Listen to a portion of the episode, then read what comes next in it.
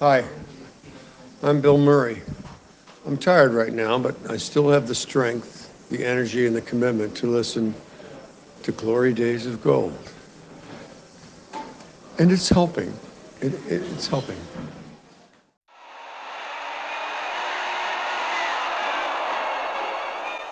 Lord Provost Warren of Glasgow presents the Scottish League Cup to the side that lasted the course better. All-conquering East Fife.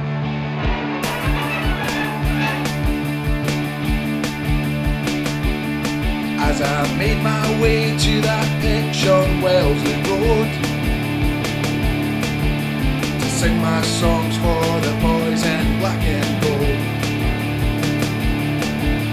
I heard the stories about 1938, and I was just a boy, I knew I'd have to wait. Now there's broken dreams and what might have been at that stadium by the shore, but those glory days of gold might return once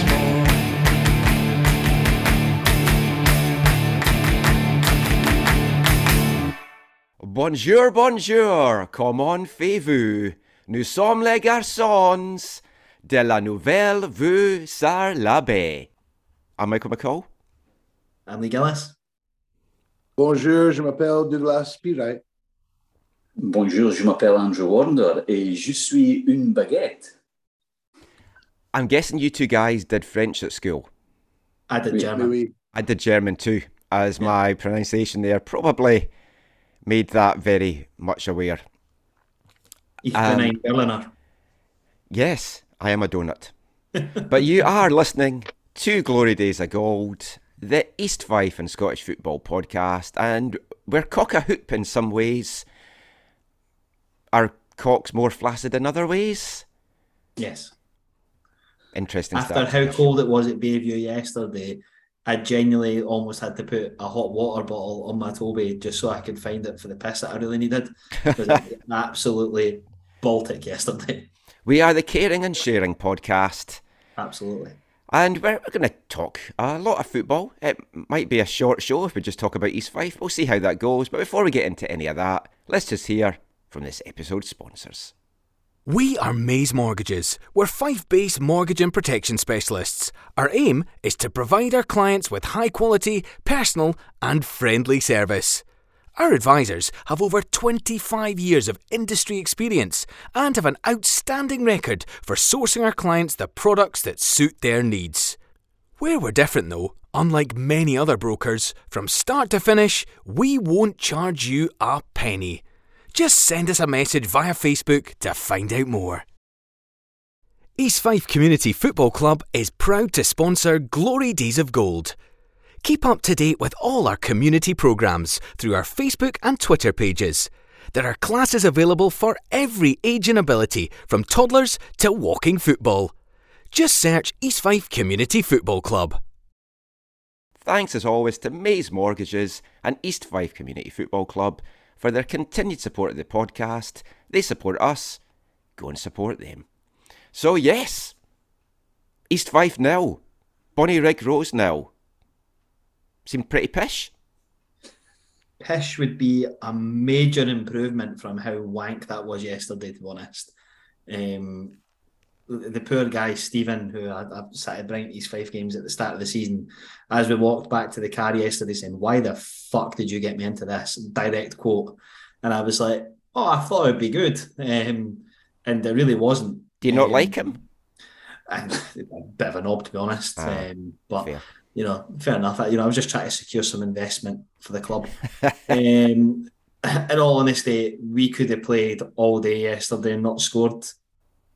And, I mean, I think we're on 1 point from a possible 12. Is that right?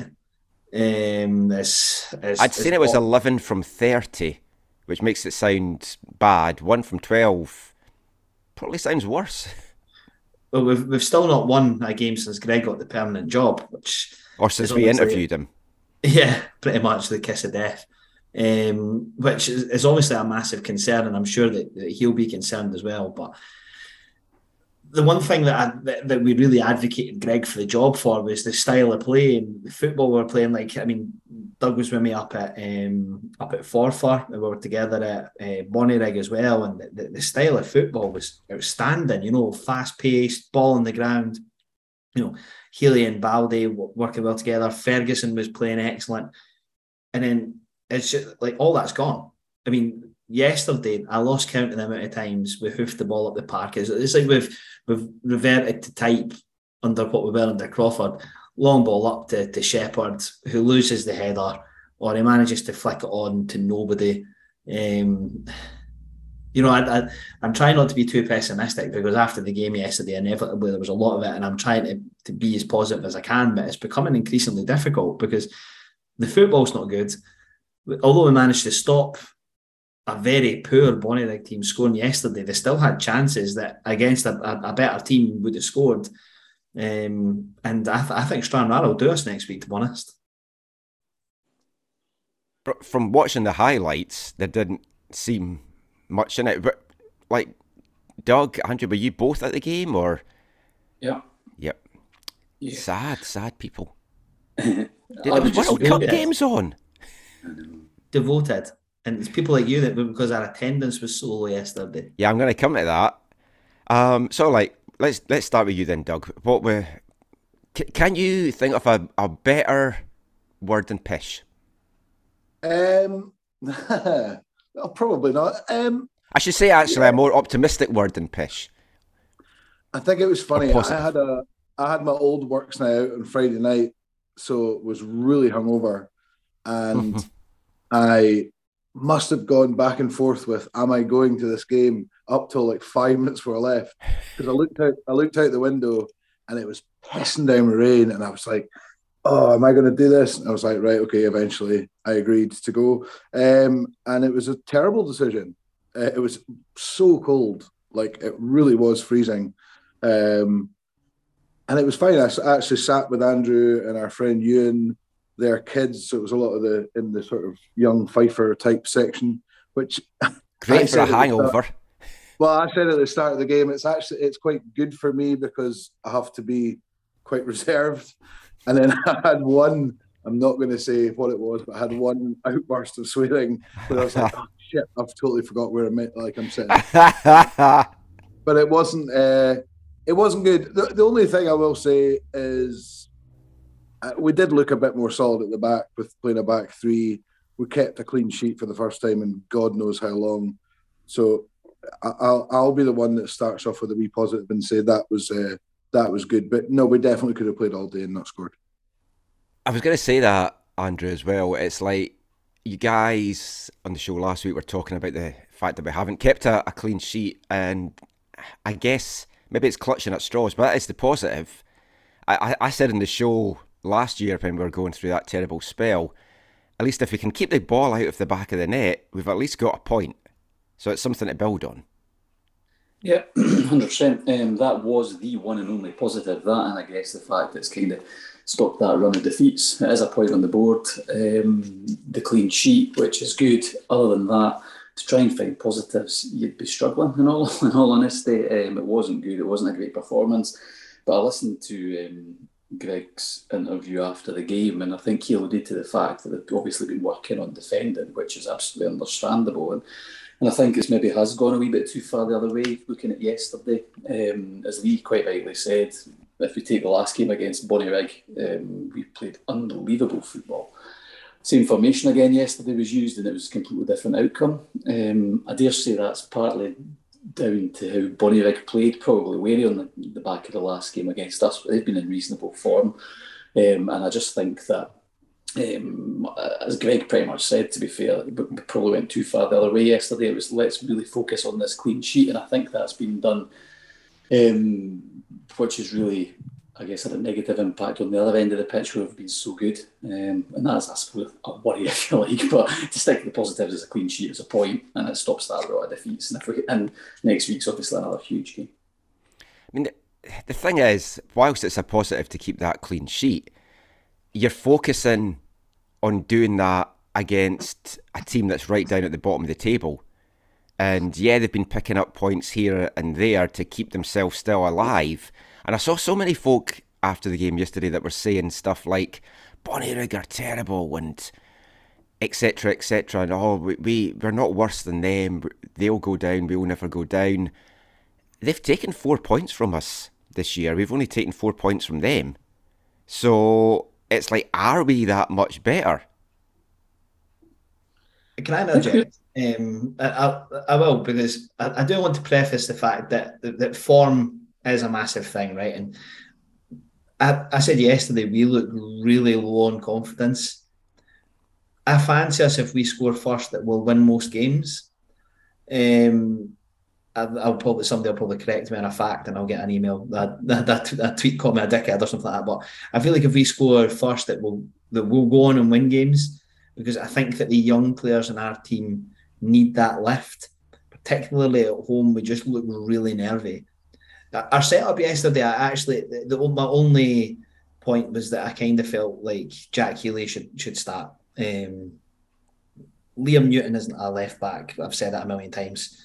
He gives you energy and he'll run all day for you, but that's not his position.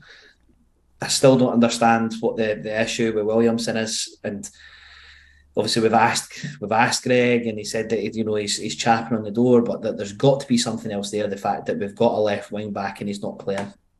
Is he chapping at the right door? Is he maybe in the wrong dressing room? I don't know. We'll maybe need to give him a map or something like that. I'll be honest and say our experienced players are the ones letting us down, and I'll just say it. Well, I saw a couple of comments saying that it's not the young guys that's letting them down; it's the older guys. Yeah, Troughton does not look interested to me. He doesn't. I feel like he's putting in half a shift, and I completely disagree with Greg's comments where he said that Troughton will put in a shift. I don't think that at all. I think that the way that we looked like we set up yesterday was 3-5-2, and Troughton is coming so deep to get the ball to try and do whatever he wants to do with it that it's leaving Shepherd isolated up top. And again, something I've said several times, we've played our best football with Schiavone in the team, and that's because him and Shepherd seem to be able to work well with each other. They're both quite quick. They both get themselves into the right positions, but because Troughton's dropping in so deep to try and get on the ball, he's leaving Shepherd isolated. And I don't think that Shepherd's a number 9. Again, something I've said all season. We really need a big January, and we do need a big January. But my concern is with the footfall into the club dwindling, if there's going to be enough money there for reinforcements. Now, Greg and Stevie both said there's a budget there that needs to be used in January. Where's the Jude Smith money? Well, I don't know. You never know what that's gone on. I mean, and it depends on how much we got. I've heard everything from 10k to 25, so you never know how much we actually received. I think there's definitely stuff for add-ons there, so let's hope that he gets sold to Nottingham Forest for a couple of million or something like that, and we can get a decent windfall. But I mean, we need to invest. We need a striker, as in an out-and-out striker.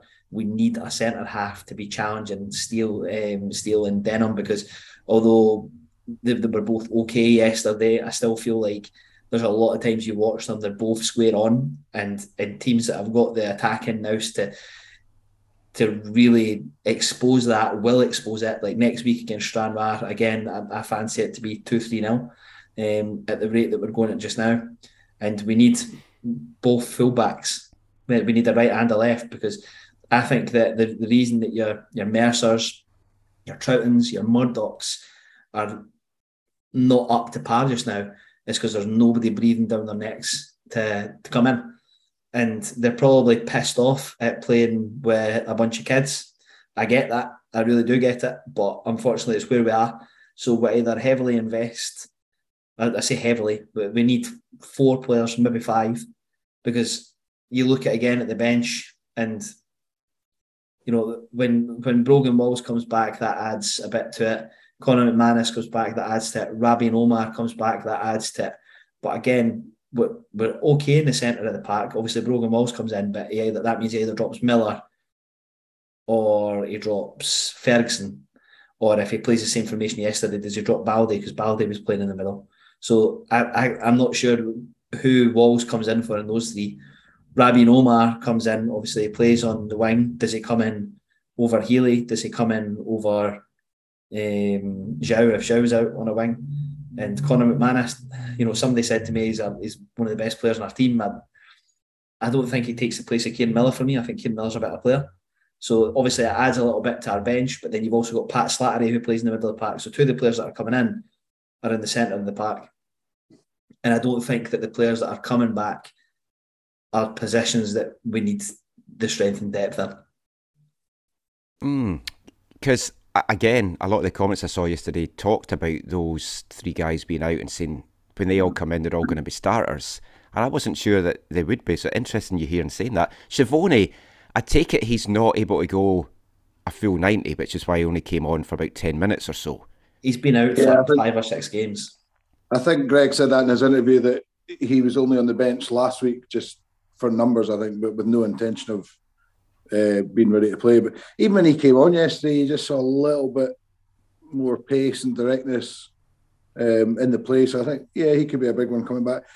I think there's definitely just a staleness just now, like Lee said. I think players are comfortable, but they're not confident, and therefore, you know, you've not got that worry of getting dropped. I mean, I thought Murdoch looked good defensively yesterday in that 3, but he's, for a guy of his experience, his confidence is gone. Like, his passing is horrendous just now, and it has been the last 2 or 3 weeks. And he was always a 7.5, 8 out of 10 every week, just very solid, really good, you know, defender. And I just think the way he's been chopped about from right centre half a 3, left back, right back. I mean, he's the sort of guy, just get him in a position and stick with it. And I thought the back 3 looked better yesterday, but for me, the younger players are the ones that are good. Do you know what I mean? It's not, we are being let down by our senior players in the fact that I don't see many of those young players that you would drop, to be totally honest. It's all the older guys. What frightened me yesterday was the amount of times that Murdoch gave the ball away. And I get that he's trying to be positive, but he's run forward with the ball. And I mean, he gave the ball away 5 times. And that's just off the top of my head. The one particularly I remember in the second half is he's like travelling with the ball and he's looking like he's going to be really positive. He makes a square pass in the middle of the park. There's nobody there. And instantly we're on the back foot. We just, I don't know what's going on with these boys, but ultimately, I mean, Stuart Murdoch's played at the top level. He played in Scotland. Scott Mercer's played in the Championship. Alan Troughton's played in the Championship.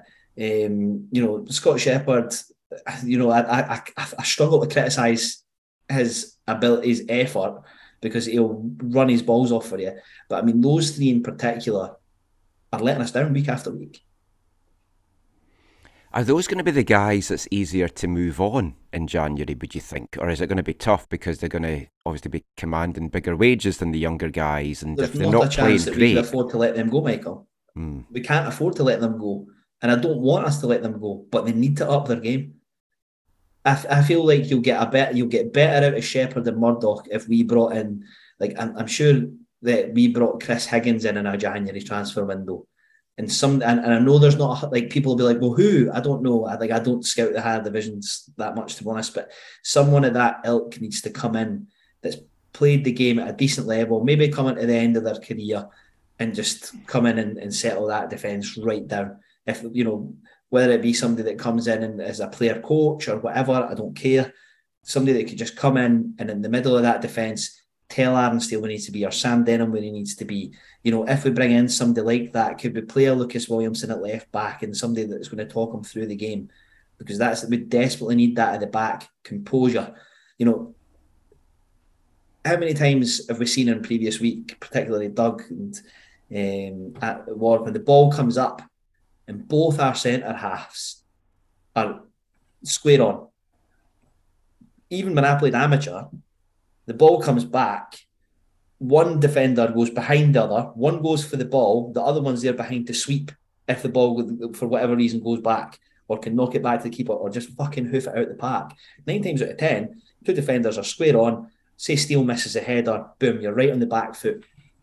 And is that a communication issue then? They're just not talking to each other? It's just inexperience, Michael. I mean, Steele probably less so because he's played a couple of seasons now. But, I mean, there's just not a leader.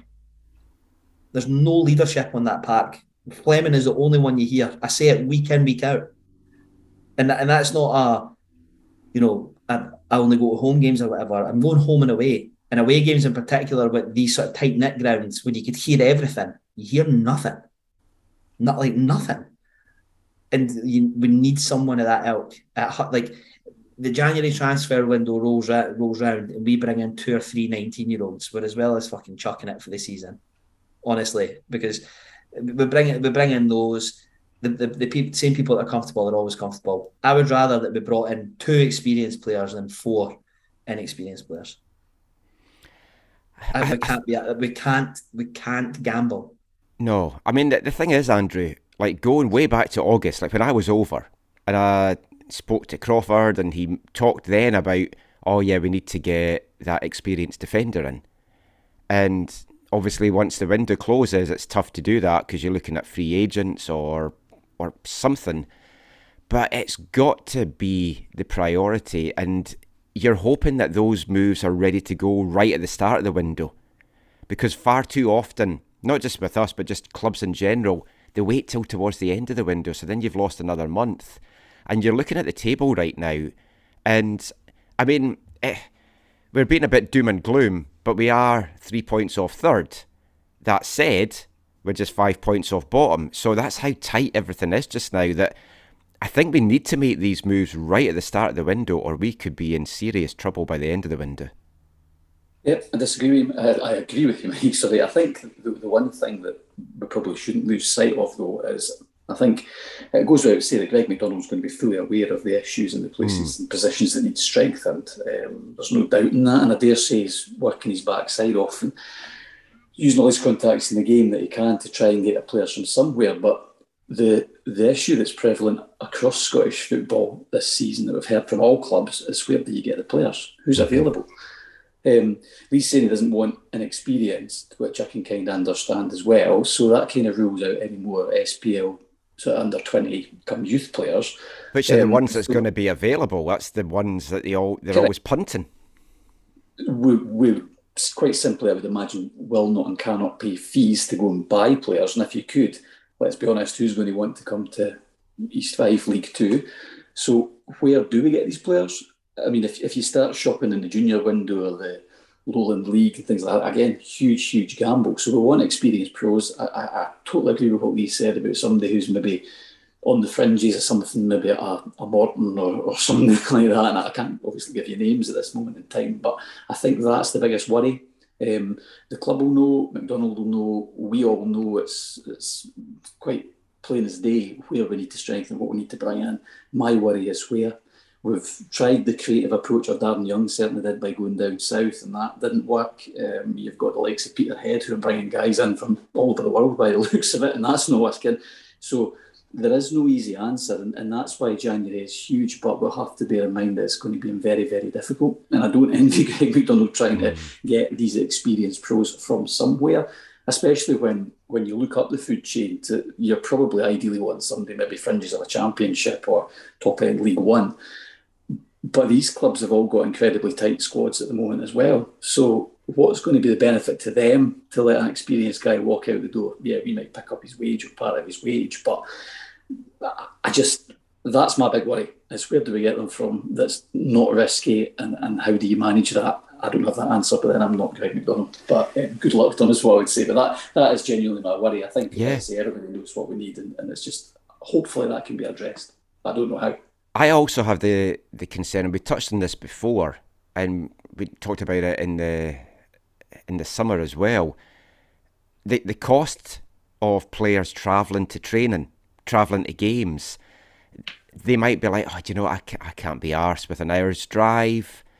I know my petrol's maybe going to get paid for and get some expenses or whatever, but it's not worth my time doing that to play middle of the League 2 football. So you're maybe then narrowing it as well to guys that's closer to Edinburgh, or closer to Fife or Tayside. So again, it's an even smaller pool then that you're looking at. But like as Andrew said, you're wanting a guy that's maybe on the fringe of a team, But if he's close to being on the fringe and he's experienced, clubs aren't going to want to let them go. It's only if a player's really unhappy, or, I mean, maybe there's a guy that lives out east, but he's playing for a team out west, and he's like, I don't want to do this travelling, I want to be closer to home for family reasons or whatever. And I don't know how many of those that there are about. I mean, we might need to look into juniors, we might need to look into Lowland League, something like that. But again, I don't know who's available. A lot of those clubs are paying probably more money than we're going to pay as well. And it is tough. Other clubs are going to have this issue as well. But other clubs seem to get players. Other clubs seem to be able to get deals done. I think, Mike, January is very, very difficult because players will generally have a contract that will expire at the end of the season. So for that reason, that's why January is so difficult for a manager at this level, because we don't, as I say, we don't have fees, or we can't or won't pay fees for players. So, and for all the reasons we've discussed, it's just really, really difficult. I mean, the summer's a lot different because contracts have expired. You've got free agents. Players are willing to talk to clubs. Right now, if you're under a contract, it's just so hard. I mean, I mentioned the Jude Smith money.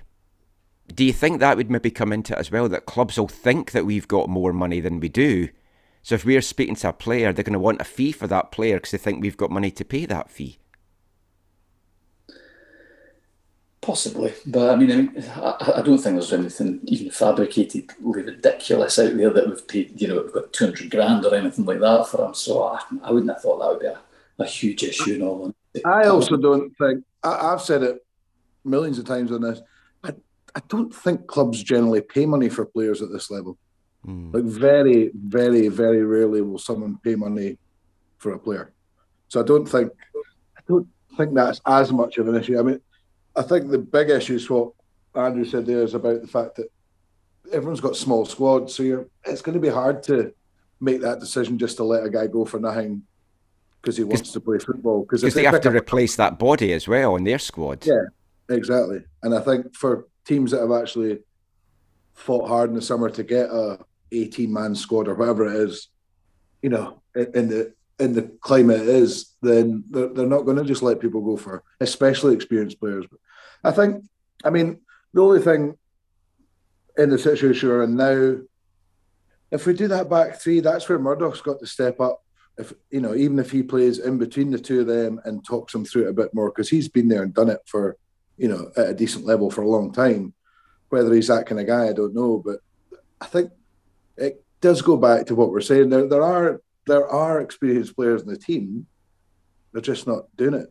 And that doesn't help matters at all, because then everyone just gets frustrated because, you know, I mean, Troughton was getting quite a bit of abuse yesterday, and which is never helpful. But again, he's just not got the legs to play in the way he's trying to play.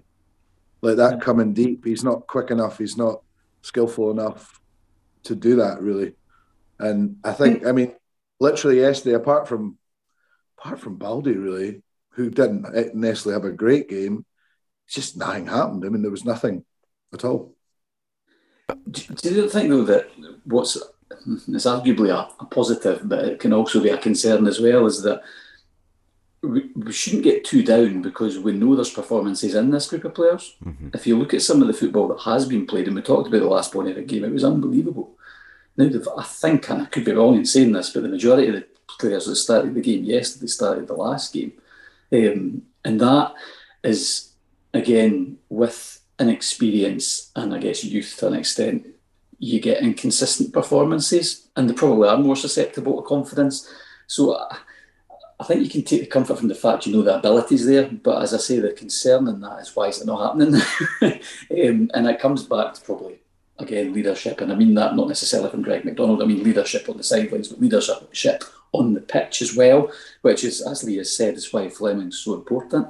But certainly I take that as a positive that the performances are there, but I think there needs to be questions asked as to why it's not happening now. But the thing is, we've got a spine of experienced players. Our goalkeeper is very experienced. We've got a defender, whether it's the two fullbacks in Mercer and Murdoch, or Murdoch and a three or whatever, who are experienced. Kieran Miller's very experienced. Shepherd's been around the block for a decent bit of time now as well. Troughton, there's there is, I think we've got it in our heads that we're a very young team. We're not, it's not like over the top, you know, it's not like we're fielding an under-20s team here. We've got, you know, plenty. I mean, I wonder if we're even the youngest squad in the league. I don't know, possibly, but it's not, I don't think it's like a bunch of kids, really. It's a lot more than that. They're just a bit shy. Yeah, that's a very good point, actually, because I think we all get a bit carried away that we're a young team, but we have got those experienced and older heads in there that's probably going to take that average age up. I genuinely don't think it takes too much to turn this team around in the league either. But at the same time, it's such a tight league. It's an exciting league. Like, if you're looking in as a neutral, so many folk have always talked about, oh, the Championship's great and League One's great. This is a great league this year. Maybe not quality-wise of what we're seeing on the pitch, but 8 points between 8 teams. I think the worry for me is Forfar got rid of the manager and I've had a new manager bounce for sure. Mm-hmm. Stenhousemuir are going to appoint a manager shortly, which might give them, they've got a decent squad, so that probably will give them that new manager bounce. We just not really had that, possibly because we had it while he was there as interim manager, but not appointed. So it's hard to kind of look at, you know, just look at the game since he's been actually appointed, but we've not really had that, which is a slight worry. I mean, I'm still very confident that we'll be fine. I think there's enough teams around us. It's going to be quite tight, but it doesn't take much to, you know, be suddenly looking at third, you know. Yeah. String a couple of results, get the confidence going. We clearly need someone that can put the ball in the net. Hopefully Schiavone comes back and is flying again. Him and Shepherd, as Lee was saying, can link up well. And it's just, we've got to just keep in and around the playoff spots until we get that or we get a couple of new faces in. So I don't think it's as doom and gloom as maybe we've made it out to be, but certainly a lot of the online comments have made it out to be. And it's easy to get like that, because when you're on a bad run of results and you're not picking up many points and the weather's shit and you're not watching great football, it's easy to get down. But if you look at the table, we're not going to... Yeah. It's nervy now because you've got that trapdoor. Yeah. It's not a case of last season just going, oh, this is crap, you know, we're going to get relegated. That was kind of fine because you're like, right, it's happening. This is... I mean, I've used the word oblivion before, which is maybe over the top, but it is very close to being you're completely screwed as a club. And that's what makes it go from, you know, oh, it was a disappointing performance to like, oh, it was a worrying performance, because you're starting to think of that end situation of... Well, yeah, you just have to look at the clubs, like Brecon aside, who were fortunate enough to go into the Highland League. Maybe we should look at that if we go down. But it's like I wouldn't mind those trips, that'd be fun.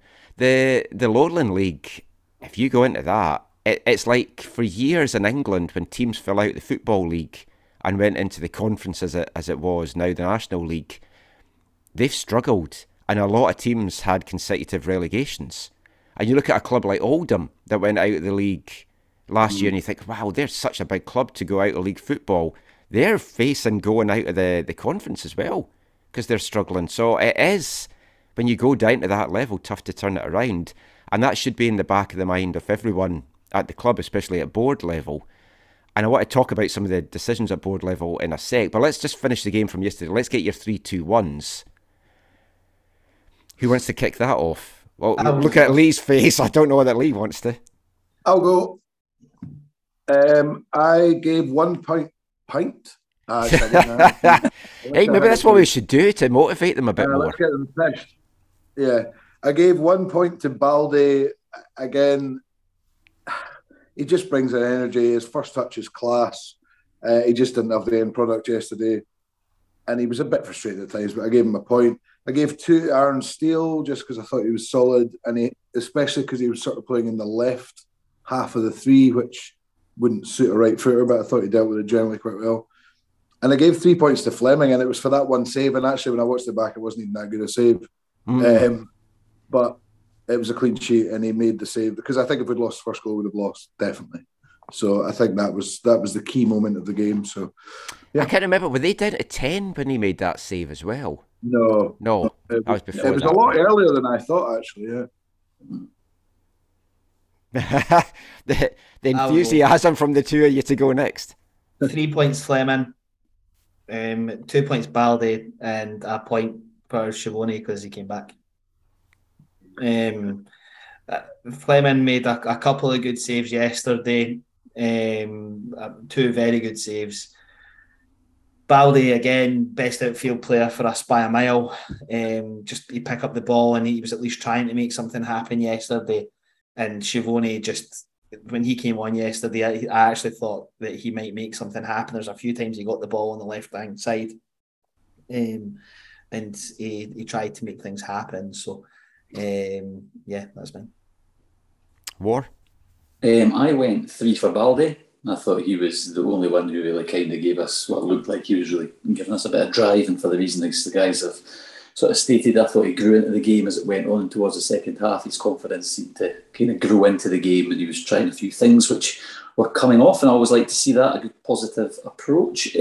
My 2 went to Fleming for the same reason as Doug, pretty much, because I was sitting next to Doug, so it did look like an unbelievable save from where we were sitting. So again, purely for that save, because I don't really think he had much else to do. And then it was pretty tricky for one, I thought, and I just plumped for Steele. I just thought it's probably arguably the best of the best.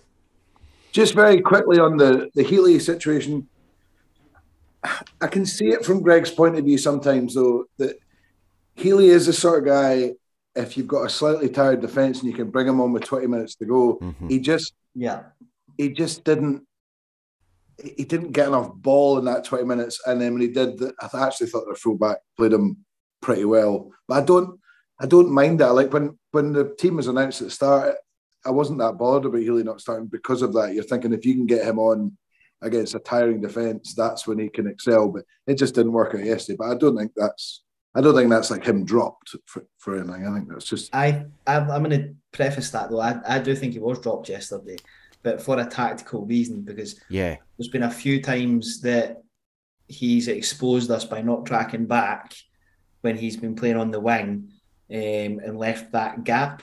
And I reckon that he just went, I'll get more out of Liam Newton defensively than I would out of probably Jack Healy going forward.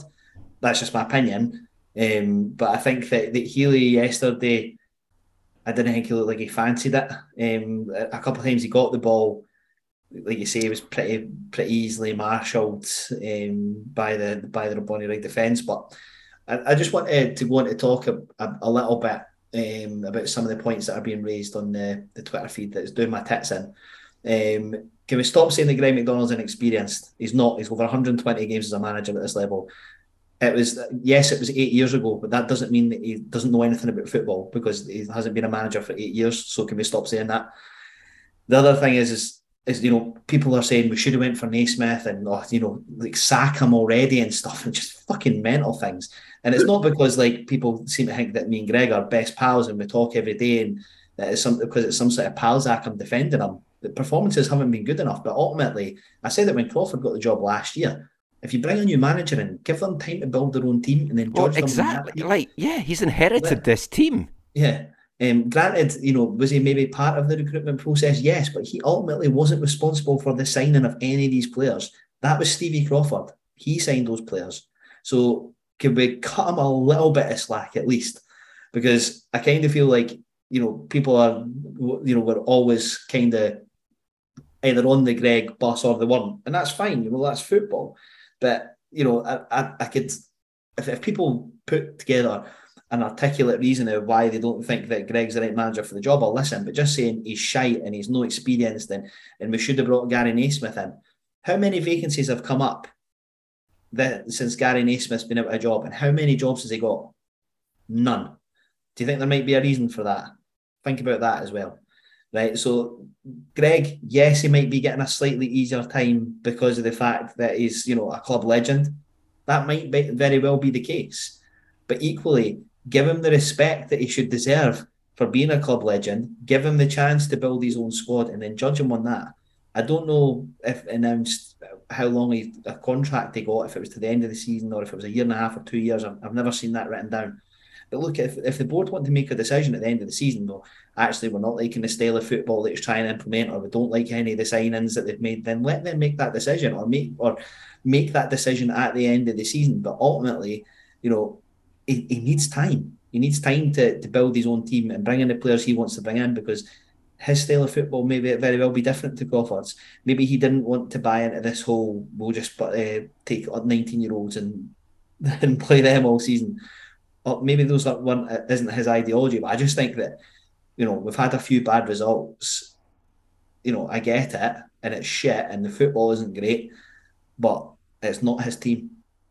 I think we also, for me, the fact that he is getting a bit of slack from the crowd is massive, because I think if Bayview gets toxic with this team and they're struggling with confidence, and it's a worry, a definite worry, because that's not going to help anything. And at the bottom line, I mean, look, I think I said on the pod, he wasn't my first choice at all, but I wasn't unhappy when he got the job at all. And to even contemplate the thought of someone getting sacked after 5 games is comical, absolutely comical. But these people don't have a clue what football's all about. I mean, that's, you know, they maybe just think of the Frank de Boer at Palace who got sacked after 4 games or whatever, but we don't have the finances to just hire and fire managers and hope that they win a couple of games here or there. But no, I think, yeah, he's got to have at least to the end of the season and in the next. It's the same with every man. Like, you can't judge him on the January window either, because of what we've just said. He can't build a squad in January.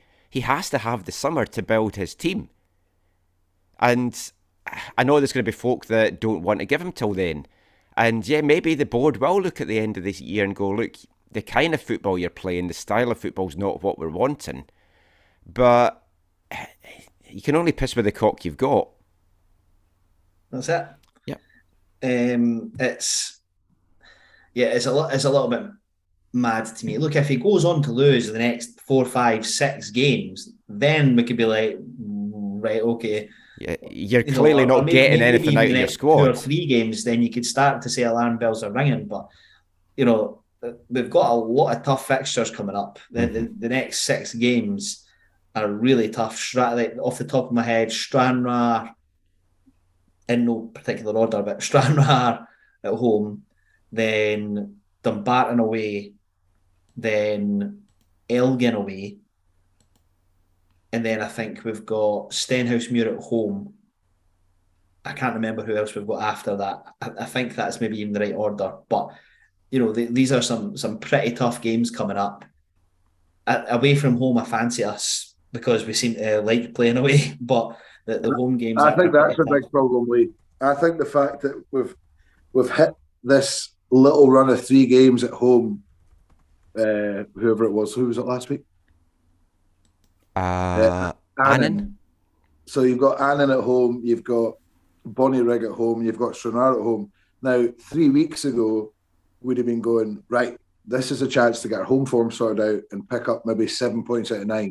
Do you know what I mean? But then when you've suddenly then hit that sticky patch, you've then got an Annan team who were coming into a wee bit of form, Stranraer are banging form, it suddenly becomes a little more difficult. So that our home form is a big worry. And it almost, if those 3 games were away from home, would have taken more points.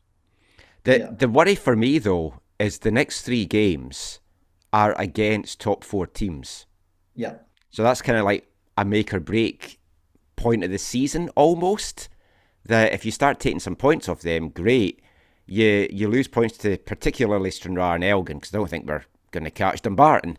But like, lose to Elgin and Stranraer, and all of a sudden, me saying, oh, we're close to getting into the playoffs. We're just a point out of 4th, 3 points out of 3rd. Then you're further away, and then it does get more concerning. And then the pressure does get raised on Greg, and he's going to know that.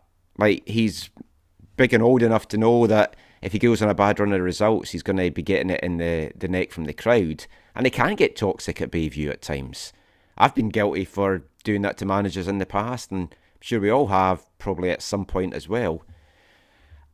I want to talk about one of the big talking points around yesterday's game, though, which was the fact that it was brought forward from January 2nd, which I just find an absolutely ridiculous decision for a number of reasons. Historically, the money that's made at the club on the Boxing Day and the New Year's Day fixtures has always been big. Hospitality's usually very busy, the crowds are bigger, and I just don't understand why you would kind of shun that. Now, maybe the club are thinking folk don't have the money. Folk aren't going to come out in the numbers that they've gone to. I know they maybe wanted to give the players an extended break, but Doug, it makes no sense to me at all. And the crowd yesterday as well, 399, because it's clashing with a World Cup quarter-final. Yeah, look, I don't want to be too harsh on them, but I can't see any single reason why they brought it forward. It's not like it's not a hectic Christmas schedule at our level. It's not. It's just every Saturday, so it's not like, you're not playing on Christmas Day or even Boxing Day. You're not playing. It's not like England where you've got like 3 games in 4 or 5 days. I know I've got some mates who are not really football fans, and they go every January the 2nd game, home or away, and there's like 20 of them go. They used to do hospitality, but I think latterly they've just gone to pubs and then gone to the game. I mean, so there'll be plenty of little groups like that do that sort of stuff. I don't get it. And actually, even though I've moaned a lot about the £18 a game, I don't get reducing the price. Well, that's the other thing as well. It's like, yeah, you bring it forward, so you're losing all that extra income that you could have got, and you lower the price. Yeah, I don't get it. It would be nice to hear a wee explanation. There must be a reason, because every reason that's taken should be financial. It has to be, and that's surely not a good financial decision. But I don't know. It would be nice to hear an explanation of it, because I don't get it. I mean, Andrew, what were your thoughts on it? I totally agree, to put it bluntly or shortly. I think, like Doug, it would be good just to know, and that's not being critical, it's just to understand the thought process. What went on in the meeting when whoever took, or however that decision was reached, where somebody's thought, rather than getting maybe 700-800 of a crowd in, let's bring the game forward to the same day as a quarter-finals of the World Cup. It's 2 weeks before Christmas, so people have got plenty on, whether it's work events, their skin, whatever it may be. I just can't think of one single reason as to why you would opt to do that, in all honesty, and it would just be appreciated to know. The one thing I would say is I think the intention round about yesterday in terms of reducing the gate entry fee was good, and I think the gesture for under-16s was positive and very welcome. But again, I just think the game should quite simply be on the 2nd of January. As Doug says, there's no hectic schedule. The income that's lost as a result of moving that, it just seems like utter madness, in all honesty. And I just can't get my head around that at all. Honestly, can't. Obviously, Bodyrigg would have had a say in this as well. So there's maybe something there, I don't know, but it's at the bottom line is it's our home game, so it should be basically our call. You've got to bear in mind as well that Bodyrigg are probably going to bigger, or potentially would have brought a bigger crowd than anyone else to Bayview this season, and again that's probably been impacted by their numbers that travelled yesterday, because they were certainly looked like they were significantly down on the second game of the season when they came through. And again, less travelling support than there probably would have been. But disappointing. Because am I right in saying that our first meeting, that was their first away game? Correct. Yeah, so a lot of guys would want to go and do that. And also it's the summer as well, and it's not bitter, freezing cold conditions. What I don't understand is if they're going to bring it forward, maybe bring it forward to a 1:00 kickoff. Then it's like, oh, look, we have the bar. We can show this World Cup quarter-final and make some money in the bar after it. And I know it maybe wasn't the most exciting lineups of the 4 quarter-finals, but when this decision was made, you didn't know that, and you're probably thinking it was going to be Portugal-Belgium, if you're being honest, which would have... If folk are thinking, oh, do I want to go to East Fife on a cold day or watch Portugal-Belgium? I think a number of folks going to stay at home. And like, Doug, you're a hardcore fan, and you were deliberating whether to go. Gordon didn't go to the game yesterday. And I think it's just, look, there's loads of, absolutely. Look, hindsight's a wonderful thing. That is a great idea. I mean, the 1:00 kickoff would have been very good for home fans, certainly. I think even like the no cash gate thing's a strange move. I don't get that at all. In the fact that, I mean, I was saying that to you yesterday, Andrew. You've got to remember that it's quite an ageing support, you know, in most clubs, to be fair. You know, and you've got 70-year-old guys coming down and having to get barcodes and all that shit. They, you know, just, I mean, if there's a trust thing, then that says more about, you know, humans than anything else. But have at least a, especially for away fans. I mean, when we were walking down, we had away fans come up to me and was like, "Oh, where'd you buy tickets?" Like, to have to go into the club to pay money to come out of the club to go to the turnstile to get it scanned to go in, that just doesn't make sense to me. I just don't get that. I think just in general in society, people are kind of moving more back to cash as well. And I guess if you're not going to take cash, you should, I would have thought, at least have the option to pay by card at the turnstile kind of thing. But I agree. I think you need to have a cash gate. And I just, again, I think it's just weird that we don't. I've got a genuine question that I just thought of just now. So say a kid, 14, 15-year-old, him and his mates are like, "What do you want to do today?" "Oh, East Fife's at home, let's go and see them." They might not have bank cards and stuff. What happens then? How do they get into the game if they've just got pocket money? Well, yeah, I mean, yesterday they would have gotten for free. Yeah, but just in general. No, absolutely. Of course, I mean, it's... But how do they get in? Just there's like a window behind the club shop where you could buy cash tickets, but I think trying not to tell people to do that because it puts a lot of pressure on the office staff, who've then got to take the money and then go on and fill in and buy a ticket for them. I get why we're doing it, but even if we had one cash gate, just have one, even for both fans, one cash gate, and if, you know, if a steward has to walk them over to the away end, then so be it. I think my problem with it, Lee, like a couple of times when I've gone in to pay my money to get my ticket, I mean, it's a decent-sized queue, and you're like, I mean, I'm having to get to the ground at, like, 2:20 so I can make sure, you know, even stuff like that. And then you get your ticket there, and then you've got a queue up at the... It just seems a faff for me. Mm. And I think, yeah, it's little things like that make people go, "Oh, I'll not bother." And I know that sounds nothing like that, but do you know what I mean? It's not... No, you're right, Doug. I mean, at the end of the day, you need to make yourself as easy as possible to do business with, and be as welcoming as possible. And if that's a barrier to some people to actually say, you know what, I just can't be bothered with standing in that office and faffing about this, that and t'other, then it should be looked at, to be honest with you. And I think it's just kind of common sense. I think I'm right in saying pretty much by every ground I've been to this season, you've been able to pay by cash, and there's not been any big issue with that. And I'm not aware of anybody else in League 2. Lee, you've been to more away games than me, but I'm not aware of anybody else in League 2, certainly, or even League 1, that doesn't offer a cash gate. But I could be wrong with that. Let us know your thoughts anyway. Glory Days of Gold on Twitter, glorydaysofgold@gmail.com. Just a couple more things for the show this week. Let's move on to some happier topics, and something which was started by Scott Young's interview, and Doug spoke to him in his garden last week and got all the ins and outs. And then I got shit from Scott because we got his team wrong. Oh, did you? We owe an apology to Scott Young. It's not something I like doing because, let's be honest, the guy's a knob, right? But, you know, we have to call it and say it out loud. That I said they had Stephen tweeting his team and he didn't. But by the by, Scott, your team is still shite.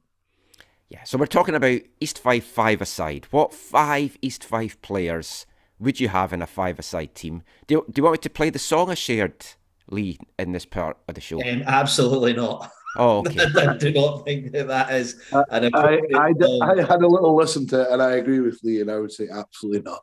Oh, I've got two other songs about five-a-sides. If there's a nice five-a-side song by Half Man, Half Biscuit or something, we could take that, but... you brought a pedo to five-a-sides. Does definitely not sound like a great. I would like to say we're a family podcast if the family enjoys swearing. I would certainly not say that you brought a pedo to five-a-sides is a great choice. But our sack is extremely full of people who are happy to send us. It's been very, very good. It's been nice to see this reaction to it. So do we want to give ours before we get into our sack? You're ready? I'm ready as well. Oh, awesome. Okay, let's start with Lee then.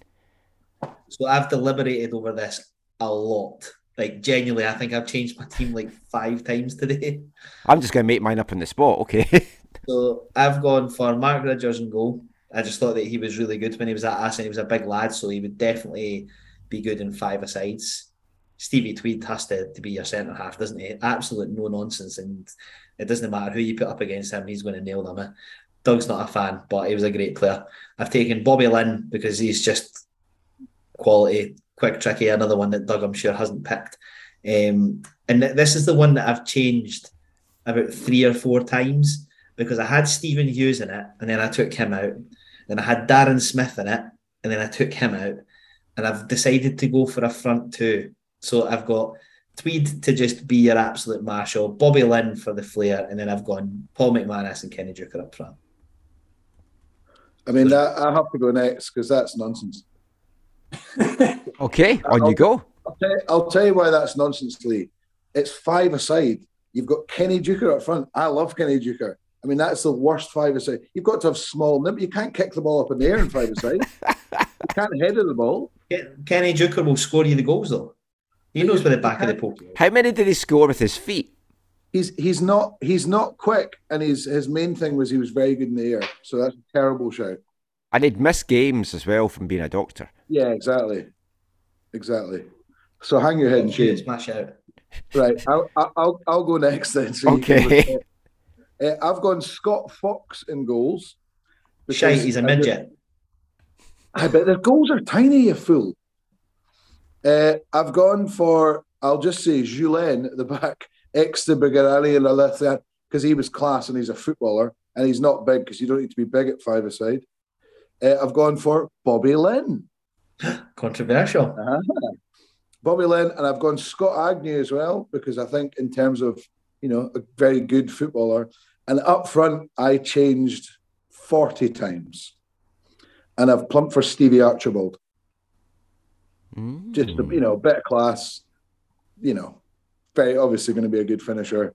And that would be... But you can't even pick him. He's not going to get a plane over from Barcelona every week. And that would be your 5-a-side team, Lee, by about 45-0.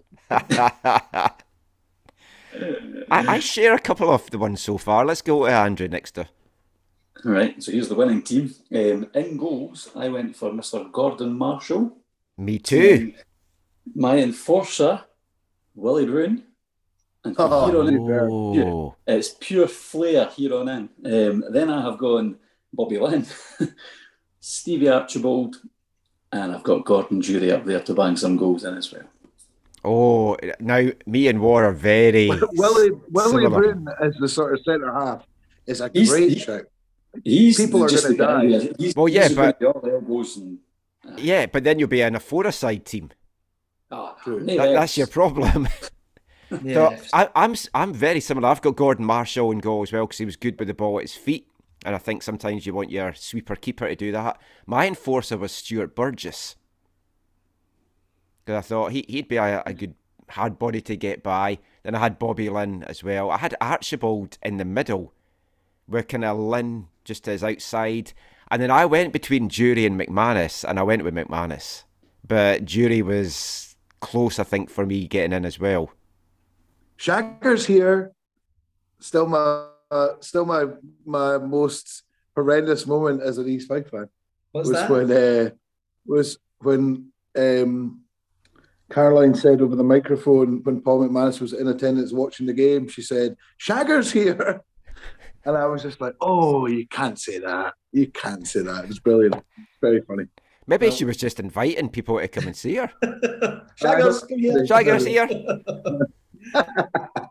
Former assistant manager Tony McMinn submitted me his from his time watching the club, so I'll give him his shout. Okay. He went for Brett Long, Higgy, Davo, Aggie, and Jack Hamilton, which is a pretty decent side, I'd imagine. Do you know who I took out of my team? And now that Doug slagged me for my Deuchar shout, that I would maybe swap would have been Chris Templeman.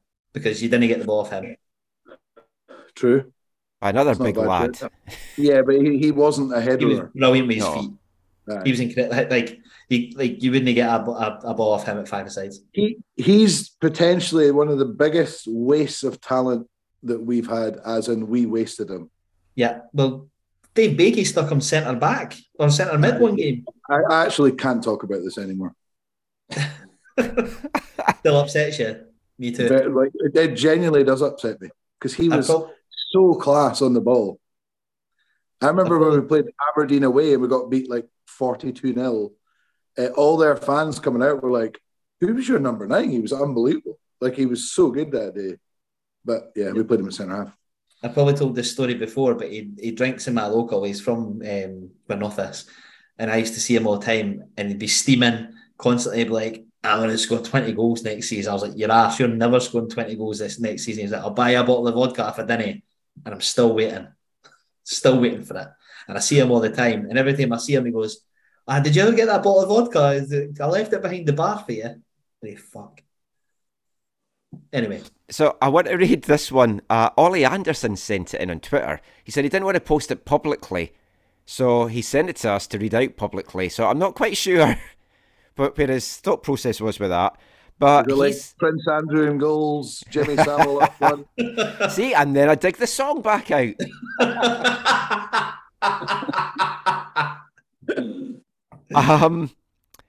So he goes into he's only going for guys that he's seen play for the Fife or current guys at the club. So he's gone with Fleming in goal, Toro as a defender because everyone's raved about him being a good defender, Kieran Miller for the no-nonsense battering ram, then Baldé as the player with flair, and Fash up top.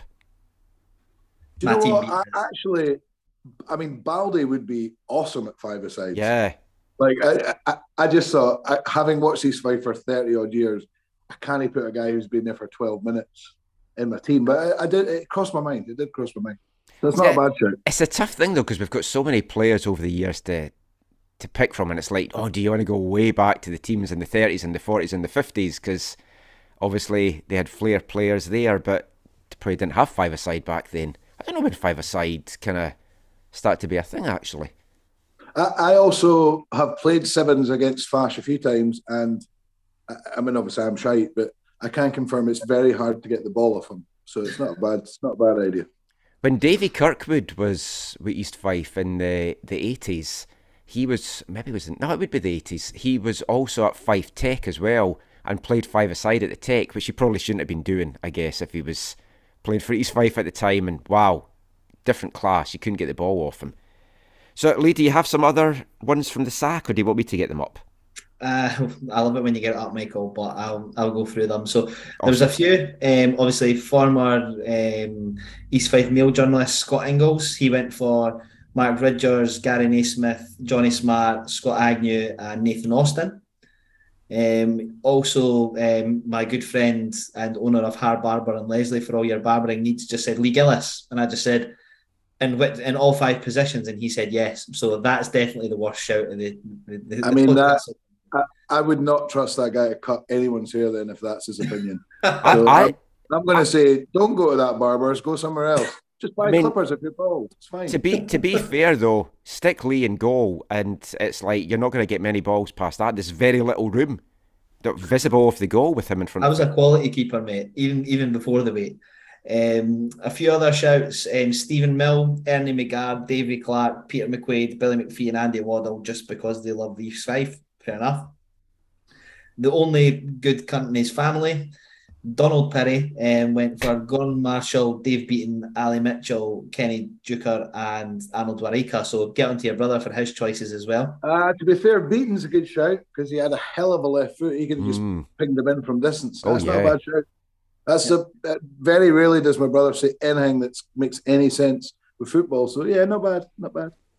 You then got Grant Easton, who went Gordon Marshall, McLaren, Clark,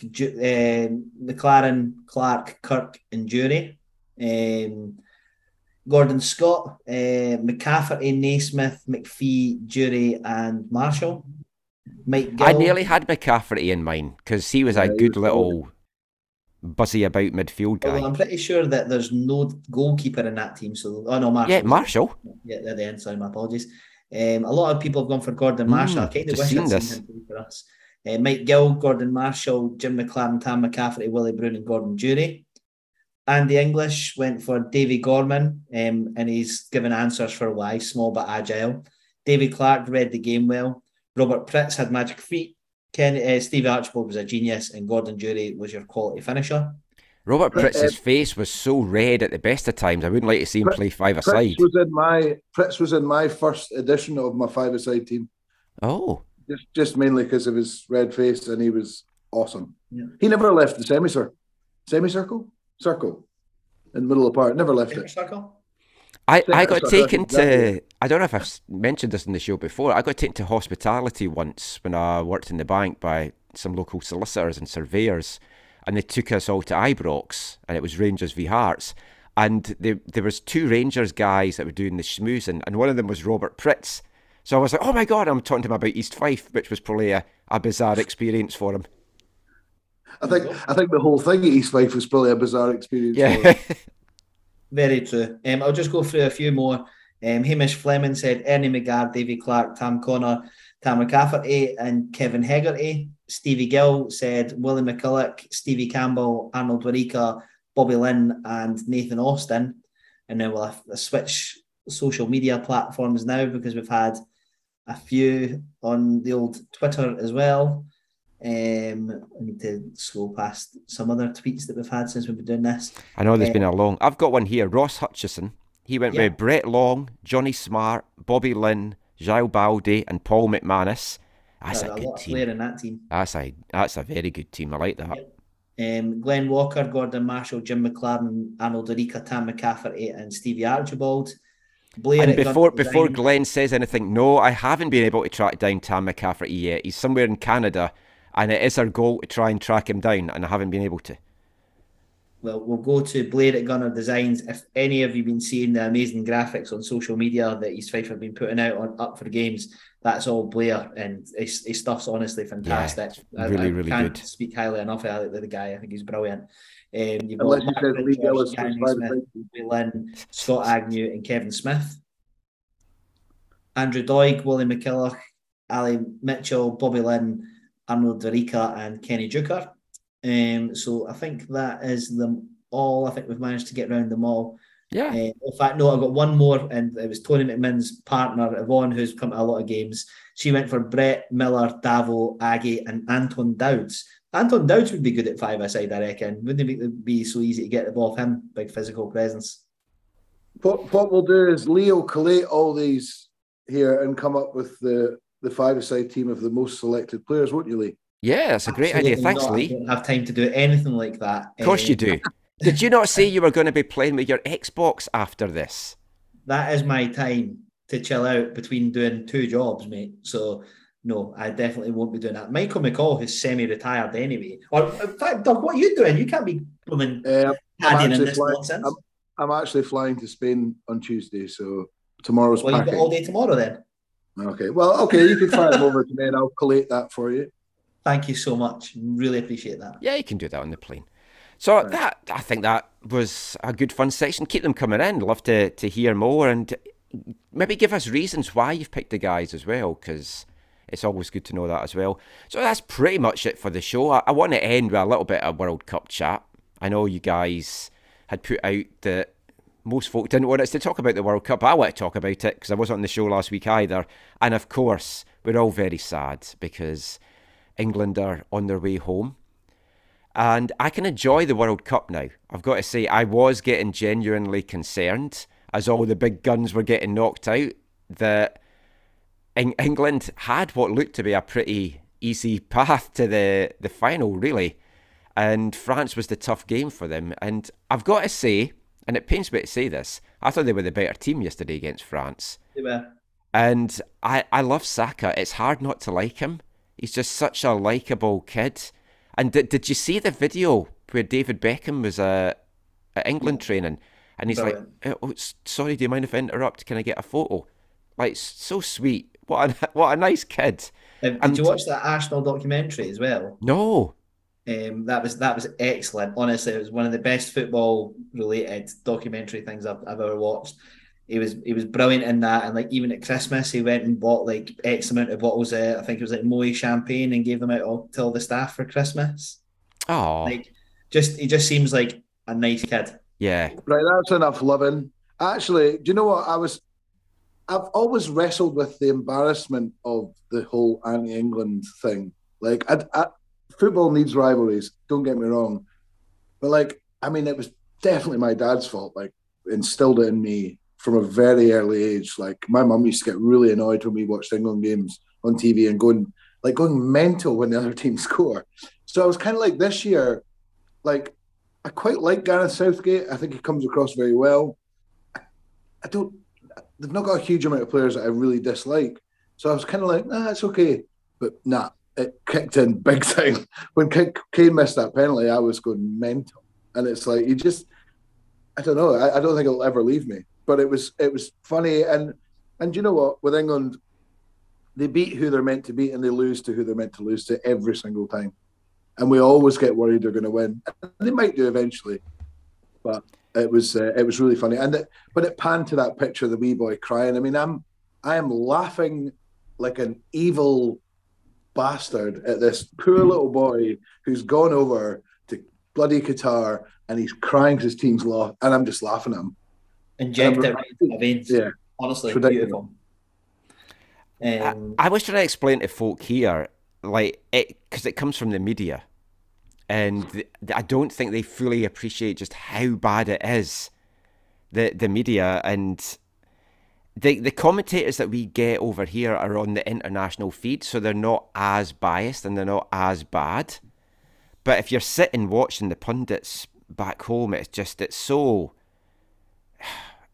so tough. But I mean, in general, War, I mean, what have you thought of the World Cup so far? I mean, I was a bit worried.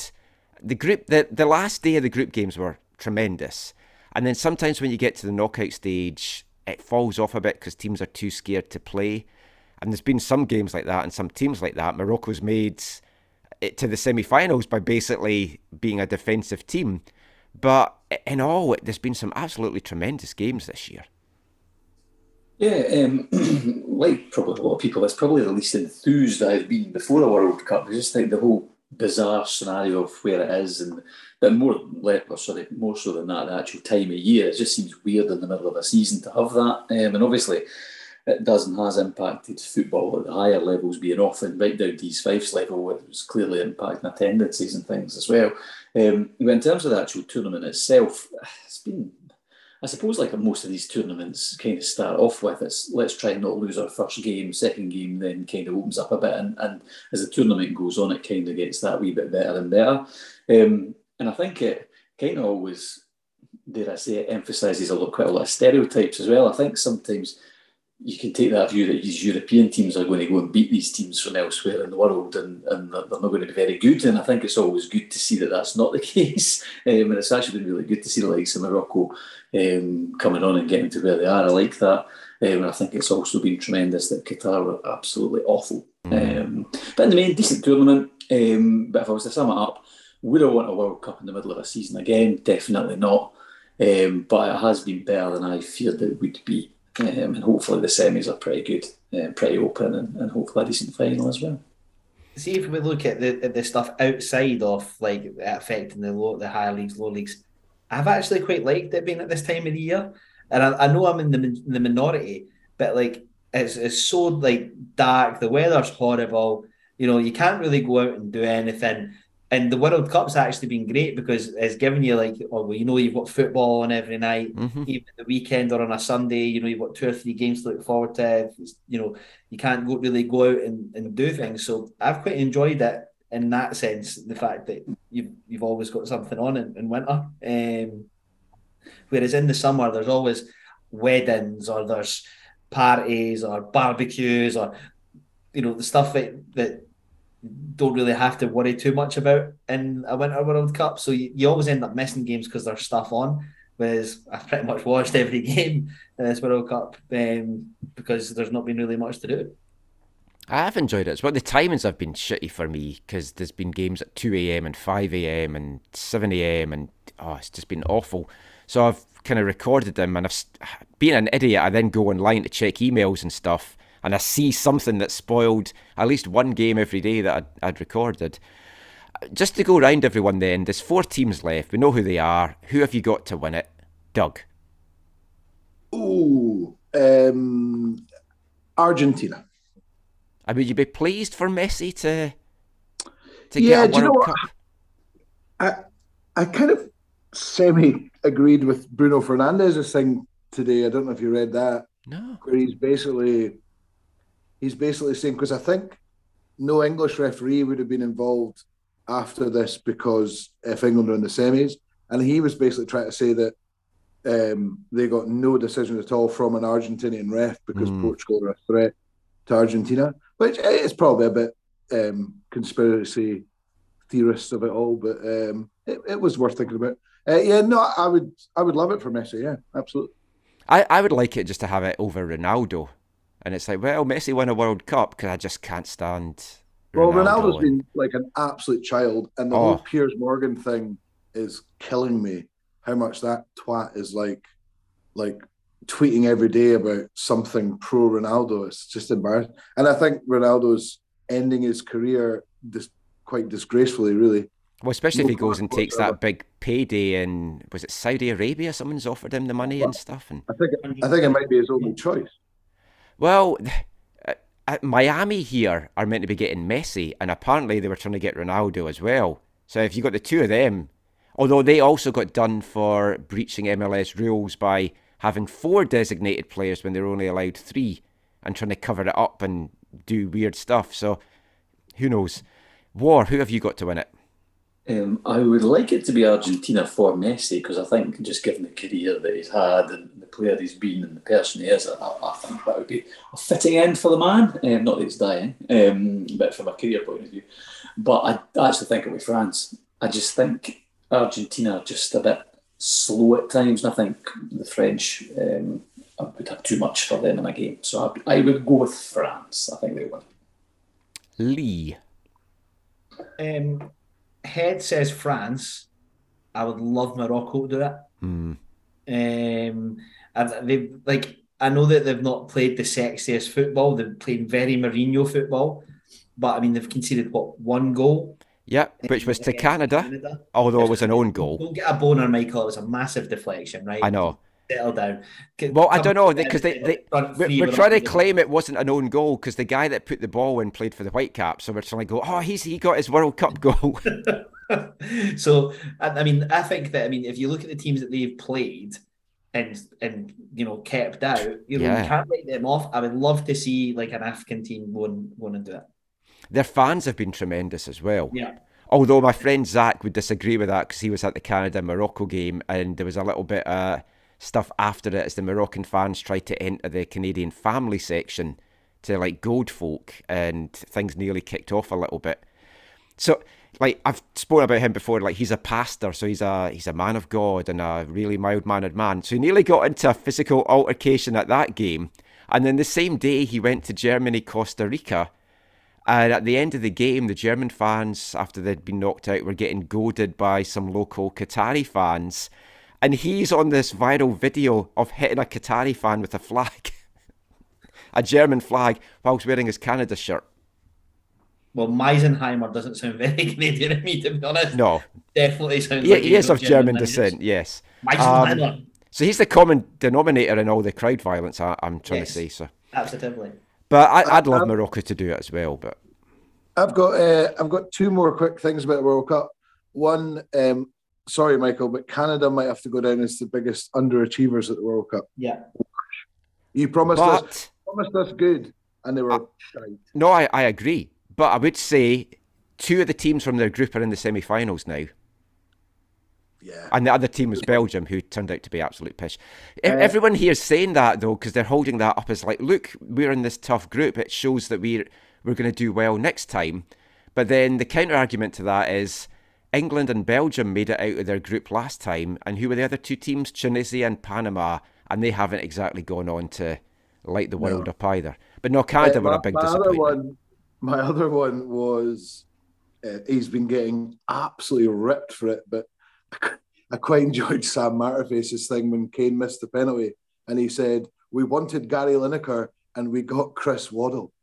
And I thought, that's a brave thing to say straight after your captain's just missed a penalty. It was funny. He's been getting serious abuse for it. Oh, because I didn't have that as the commentator. I think I had Peter Drury and Andy Townsend. And Lee Dixon was also absolutely unbearable as a co-commentator. Absolutely unbearable. Just, Anyway. I mentioned to you guys that we had, like, Stephen Caldwell Scottish and Kevin Kilbane Irish on our panel. And afterwards, Caldwell's asking a question. He's got a big beaming smile on his face about the missed penalty, and Kilbane's just smiling and nodding. It was so nice.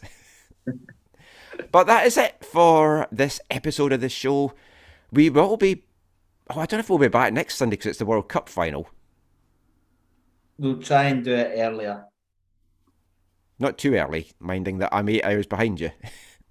I'm not a morning person. We'll sort something out anyway, but... even if we maybe do it on the Monday or something, we'll sort something out. But we will be back soon, hopefully to talk about an East Fife win as well against Stranraer, because that's the most important game next weekend. I think everyone can agree with that. But as always, thank you for listening. Keep in your suggestions on Twitter at GloryDaysOfGold or glorydaysofgold@gmail.com. Anyone got any final fun things they want to say, or will we just say goodbye? Let's say goodbye. Okay. Goodbye, everyone. Au revoir.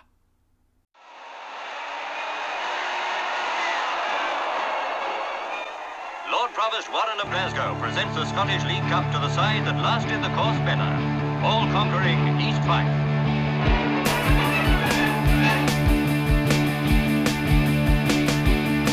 As I made my way to that pitch on Wellesley Road, to sing my songs for the boys in black and gold, I heard the stories about 1938. And I was just a boy, I knew I'd have to wait. Now there's broken dreams and what might have been at that stadium by the shore, but those glory days of gold might return once